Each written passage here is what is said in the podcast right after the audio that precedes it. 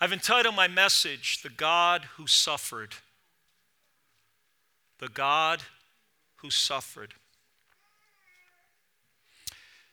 The more I live, the more I realize, the more I experience that people are suffering, people are hurting. God's people are suffering. Christians are not exempt from trials. We are not immune from suffering. I want to read a passage of scripture this morning that is a prophetic passage that speaks of Jesus. Isaiah the prophet, written 800 years before the coming of Christ. The Holy Spirit inspires him and gives him a, a insight and unveiling into the life and the ministry of the Son of God, of Jesus Christ. And 53, it says, verse 1 Who has believed our report? And to whom has the arm of the Lord been revealed? For he, speaking of Jesus, shall grow up before him as a tender plant and as a root out of dry ground. He has no form or beauty, and when we see him, there is no beauty that we should desire him. Listen to this of Jesus He is despised and rejected by men, a man of sorrows and acquainted with grief. And we hid, as it were, our faces from him. He was despised, and we did not esteem him. Surely he has borne our grief. We esteemed him stricken, smitten by God, and afflicted. But he was wounded for our transgressions, he was bruised for our iniquities. The chastisement for our peace was upon him, and by his stripes we are healed. I want to speak to you about the issue of suffering this morning. One of the most common questions that is asked by well meaning but hurting people is if God is good, why is there so much pain and suffering in the world? Now, that's not a new question. That's a question that it's been around throughout the ages, throughout history. But maybe this morning you might personalize it and say, if God is good, why is there so much pain or hurting in my life? Even Solomon, the wisest man on earth, known for his wisdom and his understanding, he said this in Ecclesiastes For all our days are sorrowful, and our work is grievous. Even in the night, our heart has no rest. This also is vanity, or another translation says, it just doesn't make sense. Now, if Solomon didn't have all the answers, I won't, I won't be so foolish uh, to think that I have them. Now, sometimes pastors and leaders, and even some well meaning Christians, maybe because of pride, um, they, they feel that they have to have all the answers. Let's close in prayer and go home. I don't have all the answers, but I do have some, hopefully. And we're going to find them not in man's wisdom, not in what I know, but in what God has said in His Word, in God's wisdom what was interesting, even while I was preparing this message, I got a text from a pastor friend, and he said he was busy with a family in his church that lost an 18 year old son in a car accident, and he was preparing to do the funeral on this past Saturday. It's so hard to understand this uh, concept or, or this conundrum that we have to deal with of God being good, yet there being suffering in our world. But the only way I could even begin to grapple with this issue, the only way I can begin to deal with this issue is to look at the cross of Calvary. We have to start with Jesus. If there was not a cross, if there was not the suffering of our Savior, if there was not this passage that tells us that Jesus, the Son of God, holy and pure, perfect, suffered, then I would have a tough time with this issue. But, but let me go back a little bit. Let me say from the beginning, God never intended for there to be a world of suffering. God created a perfect world. If we go all the way back before the fall of man, before the sin of man, the world was beautiful. The world was perfect. The world was without sin. It was without suffering. It was without pain. It was without any heartache. It was perfect. And then there was sin. And then we, we see throughout the Bible, because of man's rebellion against God, man's sin, man's uh, uh, just total disregard for the laws of God, we see the breakdown of nations, the breakdown of cultures, the breakdown of people, the breakdown of families, and even the individual brokenness that we all deal with. That's why Jesus came. That's why Jesus came 2,000 years ago. That's why the prophetic word in Isaiah 53 was to tell us that he was wounded for our transgressions, he was bruised for our iniquities. The chastisement for our peace was upon him, and by his stripes we are healed. And we today, as the people of God, live in a broken world, in a fallen world where there's sin all around us, there's suffering, there's shame. But you and I are in the process of being healed. We're in the process of being made whole.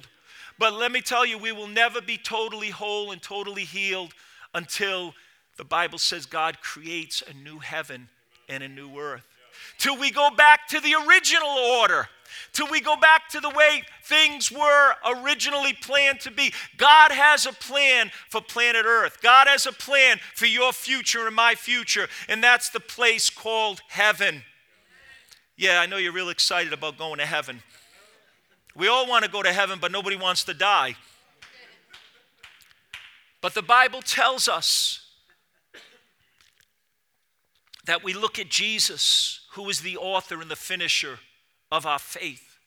Hebrews chapter 1 says that God spoke in various ways through the prophets, but has in these last days spoken to us through his Son of whom he has made the heir of all things, and who is the very express image of God. When you see Jesus, when you read the scriptures and you want to know what God looks like, look at Jesus. Jesus told his disciples, If you've seen me, You've seen the Father. So we look at we look at Jesus and we look at what he went through. He greatly suffered beyond words. He suffered at the cross. He suffered physically emotionally and spiritually. Jesus was taken to a whipping post. He was, his flesh was ripped open by, by a whip that had strips of leather that had metal, glass, and nails, and every lash would not only hurt, but would, the flesh would be ripped off as the lash would be pulled back, as the whip would be pulled back. The crown of thorns would slice through his head. The nails would pierce his hands and his feet. The pain, the excruciating physical pain that Jesus went through is beyond human comprehension. But it wasn't just that, it was the emotional pain he suffered. In the Garden of Eden, or in the Garden of Gethsemane, Jesus wrestled with what he was about to experience, not just the physical pain, but knowing the emotional pain of bearing the sins of the world. Such emotional anguish that Jesus went through, the Bible tells us that he began to sweat as it were great drops of blood. Such emotional tension and anguish. And then spiritually, we know when Jesus hung, bled, and died on Calvary, the Bible says he cried out, My God, my God, why have you forsaken me?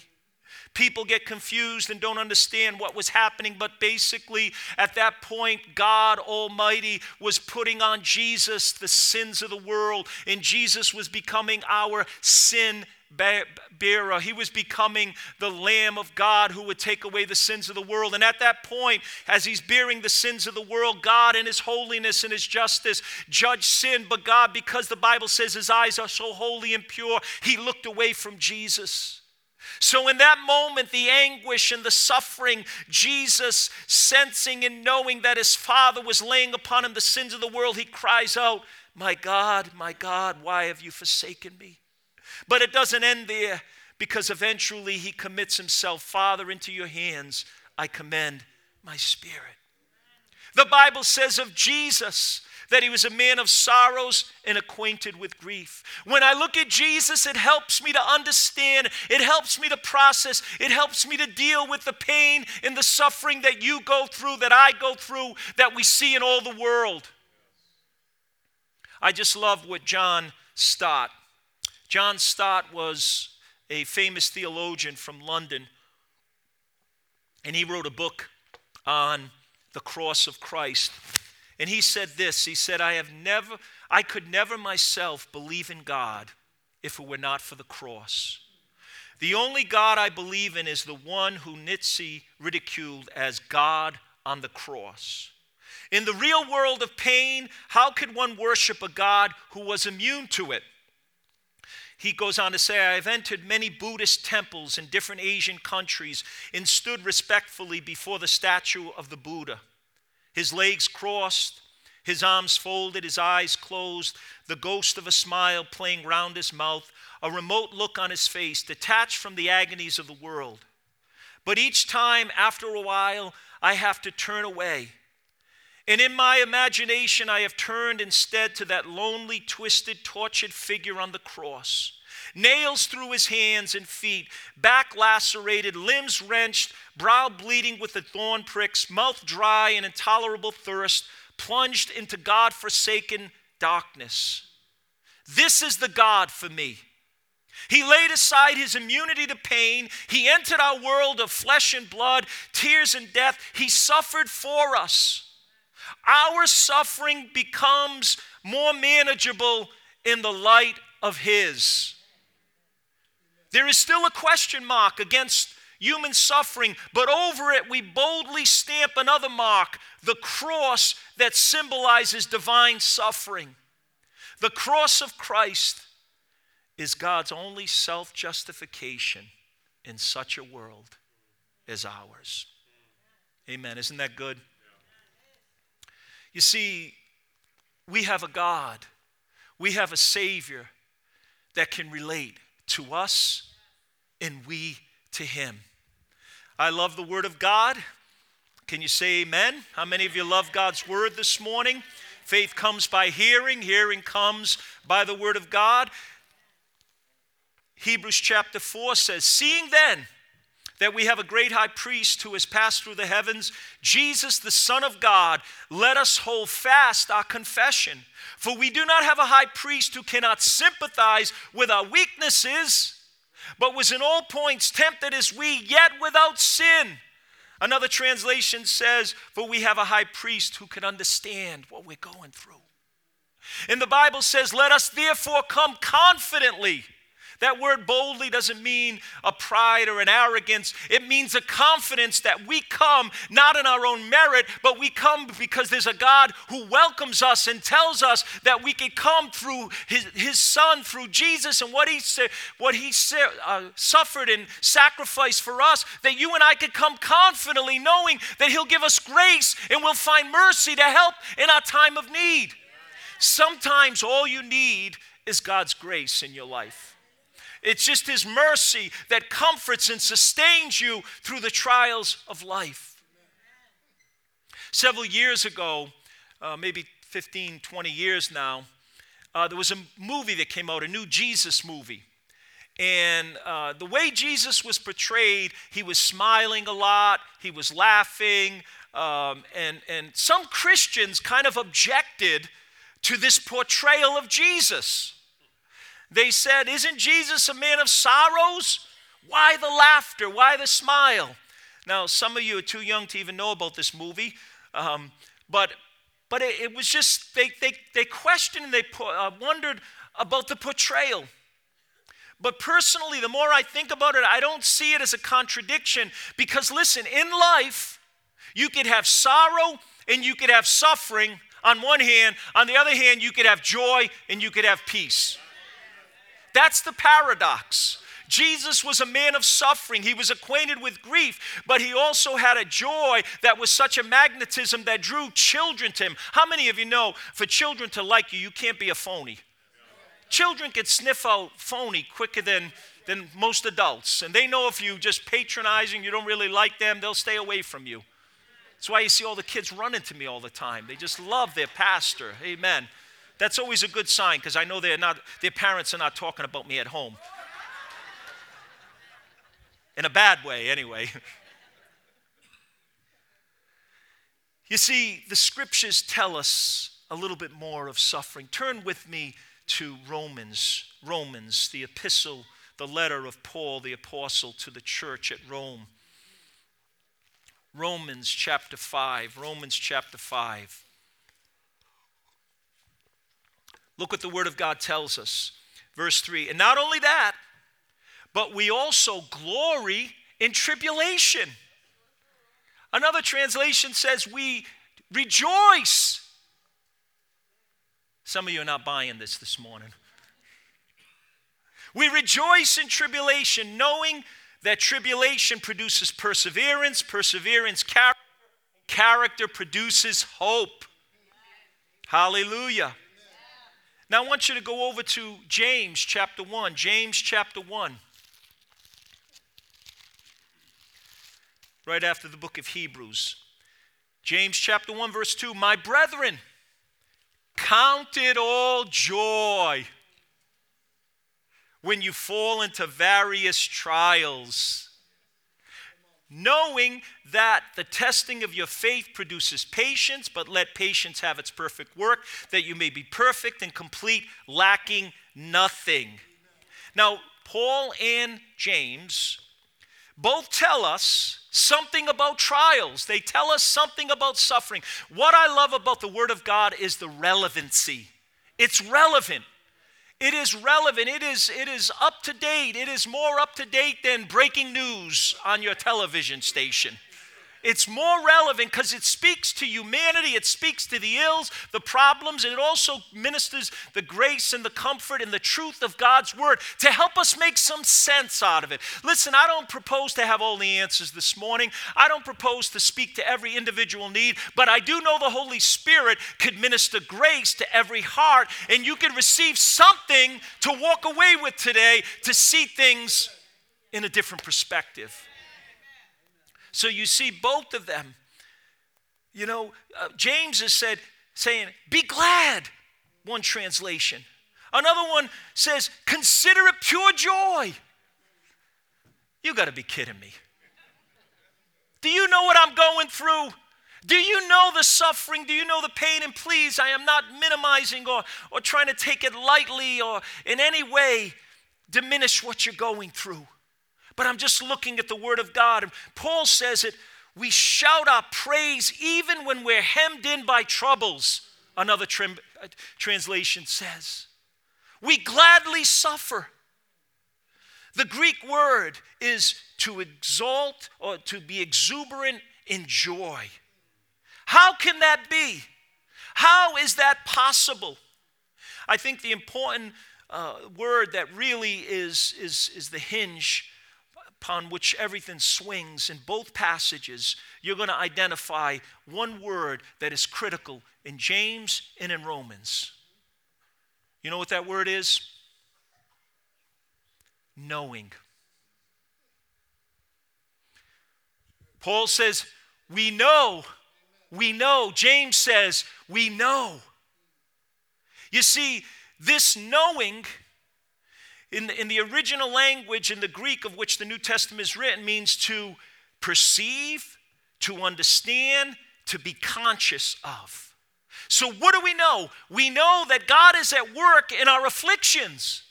Paul is saying, ah, You're looking at me like you don't believe it. Let's go back to the Word of God. Not only that, but we also glory in tribulation, knowing. We know. What does James say? Count it all joy when you fall into tribulation, knowing. You see, it's perceiving, it's understanding that God is at work. God is using our trials and suffering for a greater purpose. Even even in the bad, even in the ugly, even in the things we don't understand, even in the things we wish we could change and we say, "Why, God? Why, God?" We ask why, but we don't we don't wait around long enough to, for him to answer us. Have you ever said, Why God? Why God? Well, He's telling you why right here. Amen. God's telling you why in His Word because we know something. I like what Tony Evans said. He said, In God's providence, you have bad days, bad weeks, bad years for a purpose. God uses trials to develop us spiritually. A trial is a divinely ordained difficulty that God permits so that He may grow us and conform us into the image of His Son. There are some things in your life, in my life, that nothing will touch, nothing will get at, except intense trials and suffering. There's some things that are so deeply rooted in our character, in us, that only the fire of a trial, just like gold, right? What does the Bible say? The Bible likens our faith to gold. If I, if I held up a bag of gold weighing pounds, that would be millions of dollars, and I, I held up a bag of trials, which one would you choose? Hello? Don't be so spiritual. You be grabbing for the gold. But the Bible says, knowing that the testing of your faith, which is much more precious than gold. Oh, you're not getting that this morning. Your eyes are still glittery with gold. No, no, no. The trying, the testing of your faith is much more precious than gold, though it be tried with fire. That's why the Bible says, Peter says, don't think it's strange concerning the fiery trial that's going to try you as though such some strange thing has happened to you, but rejoice. Rejoice. Why? Because you got a different perspective. You're not seeing things from an earthly perspective. We get so bogged down by an earthly perspective. Even our faith is based on blessings here and now. We heard that song, even if your blessings come through raindrops. Oh, no, I'm not confessing that. Hallelujah. I'm the head and not the tail. Well, get off your tail and use your head. Knowing it's what we know. We know certain things, and that helps me. That helps me to understand. What does it help me to understand? Romans 8 28. And we know, and we know, and we know all things work together for good. To those, to everybody? No, not everybody to those that love God? Do you love God this morning? Do you love God enough to go through the trial? Do you love God enough to go through the pain? Do you love God enough to go through what you got to go through to get where God wants you to be? Or do you draw back? The Bible says we are not of those who draw back to perdition. That's a, a, word that means destruction. We don't draw back. We don't draw back because it gets hard, because it gets difficult, because it gets trying. We don't stop coming to church. You know, I meet some people, where you been? Oh, Pastor, I've been going through a lot. What does that mean? Is that why you're not coming to church? None of us would be here if that was the fact. Oh, Pastor, you don't know how bad I have it. You don't know what I'm going through. There'd be three people here this morning if that was the, the test or the qualification. But we know all things work together for good. They work together. Are all things good? No. Tragedies, suffering, pain, it's not good.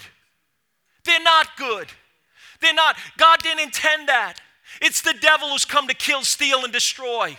Those things are happening because we live in a fallen world, a world where Satan is the prince of the power of the year. It's why we pray for revival. It's why we pray God's kingdom come so that the kingdom order might, might be manifested in our life. God's will might be done, that we might begin to see some of these things roll back, but they'll never fully be rolled back. But we know that all things work together for good. They're not good, and, and I don't want to use the overused illustration of baking, but I will when you bake a cake, the individual ingredients, the flour, the raw egg, the salt, the whatever you put in those cookies, they're, they're not good individually. But when they work together, come on now, some of you getting hungry right now. Putting an order in. Bake some no bake cookies, Pastor Mike. Amen. See, but when you mix them together in the same thing, you know, it, it, it, what, what, did jo, Joseph say? All that Joseph went through. See, some of us want to be used by God. I hope all of us do, but some of us want to do great things, and there's nothing wrong with having ambition and aspirations to be used greatly by God. But you know what? There's a price to pay. Not one person in the scriptures that God used mightily had a carefree life. Not one person. If you look, matter of fact, you look in the Bible, many of the kings, because they had it so easy, they backslid. But you look at the prophets in the Old Testament, very few backslid because they didn't have an easy life. So you have to understand something. If you want to be used by God, there's going to be trials. You see David, what he went through. You see Joseph. You see Job. You see Paul. All the suffering they went through because that was part of the process that, that God was using to purify them and to make them useful. But you have to understand something. All these things, they work together for good. But, but that's God's perspective. See, we're usually looking from the human perspective. Joseph, all he went through, He's sold into slavery. He's lied about from a teenager, the suffering. We can't even understand the anguish of being ripped from his family, tossed into a, an unknown culture he didn't know, a language he couldn't speak, a people he couldn't understand, and living as a teenager in that atmosphere. And then, then he grows up a little bit and, and, and he's lied about and put in prison and all that. You know what he says in, in, in Genesis 50, verse 20? You heard a 2020 vision. How about 50 20? You meant it for evil, but God meant it for good. See, it's the same, it's the same coin, but different sides. See, we look at it just from one side. We look at the pain, we look at the suffering with the heartache, and we focus on that. We're all guilty of it. Let's not focus on what people have said, what they've done to us, what we're going through. Let's focus on what God is going to do through it. Oh, I, I, I hope I was hoping for a better amen. See, we look at what man done. You meant it for evil. You know good. You, I hate you. What you did to me, and we focus on that. And, and it's not easy, but we gotta we gotta shift our focus on what we know. We know that all things work together for good. We know that God is in control. We know that God is bigger than that. We know God can reward us. We know God can restore the years the locusts have eaten. We know God can make it up. He can accelerate an anointing. He can accelerate a breakthrough. He can accelerate situations in your life. God can do more in five seconds than you and I can do in 20 years of labor. You see, if we love God, He'll work it out. We've got to look at it from His perspective that He's doing something in us. God is doing something in us you see a different perspective on suffering. We know what does the bible say about suffering? What did jesus say? I think we need to we need to hear some of this because we got to we got to get a refocus. We got to get a paradigm shift. Suffering is going to happen in our life. John 16 33 in this world you will have tribulation. Tribulation is unavoidable for the church. Acts 14 22 through tribulations, through many tribulations, you will enter the kingdom of God. Suffering, Romans 8 17 says, if we suffer with him, we'll be glorified with him. Romans 8 18 says, Our sufferings are nothing in comparison to future glory. Oh, I'm telling you, we got to look at it differently. We got to look at what rewards. I don't know about you, but sometimes I think of what others have done, the great sacrifices they make, and, and I say, oh God, what is it going to look like in eternity when I stand next to Paul the Apostle and all that he went through, and, and my trials seem so small in comparison to his? When I think of the suffering, Paul, all he went through, shipwrecked, beaten, stoned and not with coke or crack. I mean, he was stoned with boulders. He was whipped. He was shipwrecked. He was stripped of his clothes. He, he was in prison. He went through all that. And you know what he said? Our light affliction is but for a moment. Why? Because he's seeing it from a different perspective, because it's working for us an eternal and exceeding weight of glory. The Bible says, the Bible says that our sufferings are nothing in comparison to the glory. Jesus invites believers to leap for joy when they endure persecution and tribulation for his name's sake. Let me, let me read it to you. Let me read it to you. Matthew chapter 5, the word of God tells us Jesus says, Blessed are you when they revile and persecute you and say all kinds of evil against you falsely for my sake. Rejoice and be exceedingly glad, for great is your reward in heaven, for so they persecuted the prophets who were before you. You don't know how valuable your trial and your suffering is if you let God produce in you what He desires. He desires to conform you and I into the image of Jesus. I've been walking with Christ for over 40 years now, and I'm still painfully aware of things in my heart that need to change. And I realize, God, God, I don't know what it's going to take, but God, do, do whatever you got to do. And that's a scary thing to pray. You know, we all want God to work on our time frame and work in a comfortable way. God, deliver a miracle and make it comfortable for me. But it don't happen that way. And see, God has to turn up the heat and turn up the fire in our life to produce the change that He desires. And God will allow some things in your life. And instead of asking, God, uh, why me, why me, say, God, what are you trying to teach me? What are you trying to show me? It's not about her, it's not about him. I read about a pastor who, who was praying about this person in the church that was just a pain in his neck. There's nobody like that here at Victory, so don't feel, don't, you don't have to look down. You can still look at me in the eye. And, and he kept praying. The pastor kept going to God in prayer. God, please, would you, would you, would you leave this person somewhere else?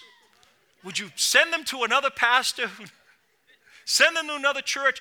And prayer, you know what God said to this pastor in, a, in a, not an audible voice, just in his spirit? He sensed God saying, eh, You don't know how much this person is making you a prayer warrior.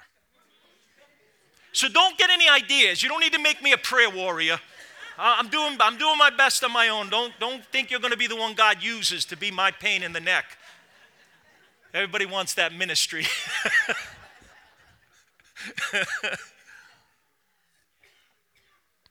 so, pain, as I bring this to a close, pain and suffering is inevitable, but misery is optional.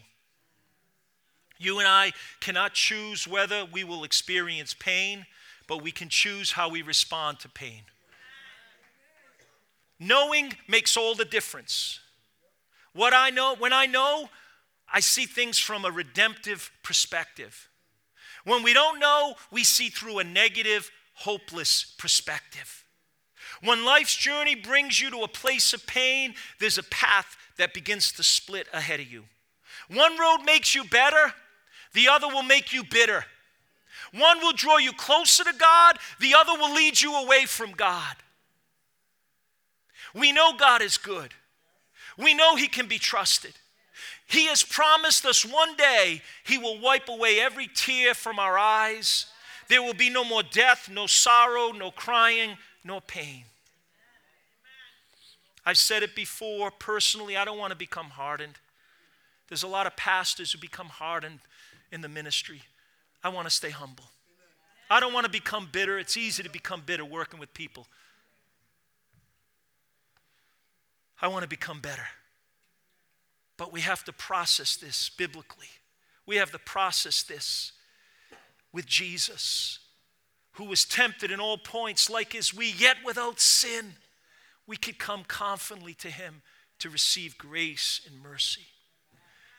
You know, what? and I want to close. Would you stand together with me? I'm going to ask the team to come back, and I want to close in prayer.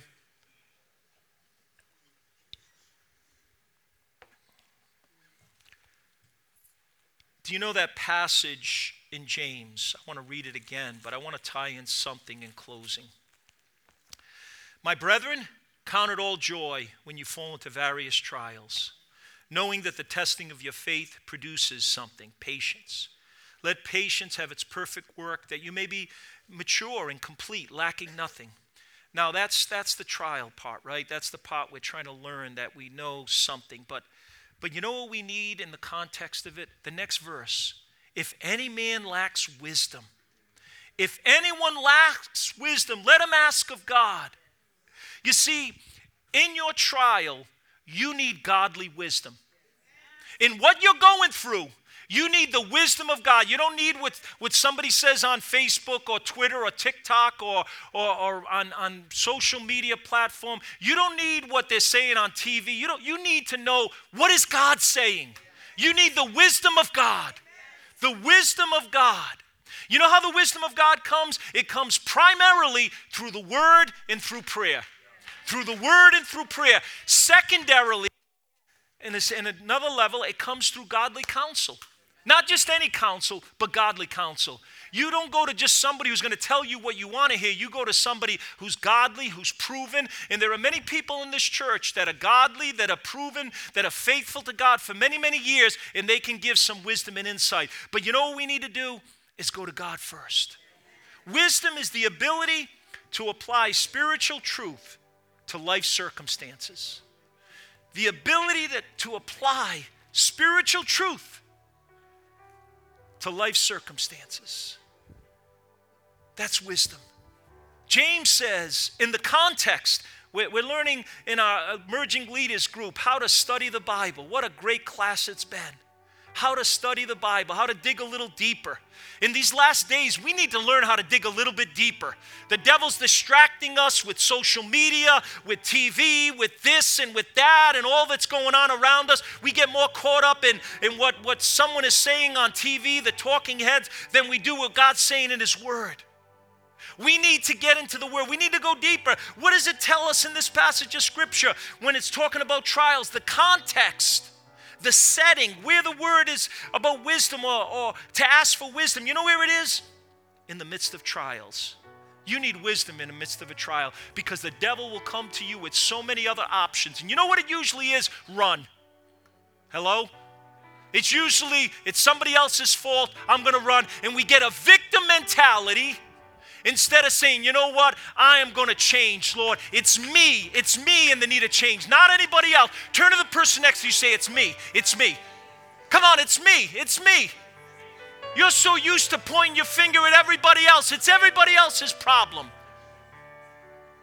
I remember some a church person leaving one church after another, and they were always blaming the pastor. I finally told them, "Listen, uh, the Pope ain't going to be your pastor. Billy Graham ain't going to be your pastor. You know, you, you ain't going to find the perfect pastor. Just stop running. It's not everybody. Uh, it's not the pastor's fault. It's you. Be quiet. Shut up. Sit down and eat your eat what you're fed."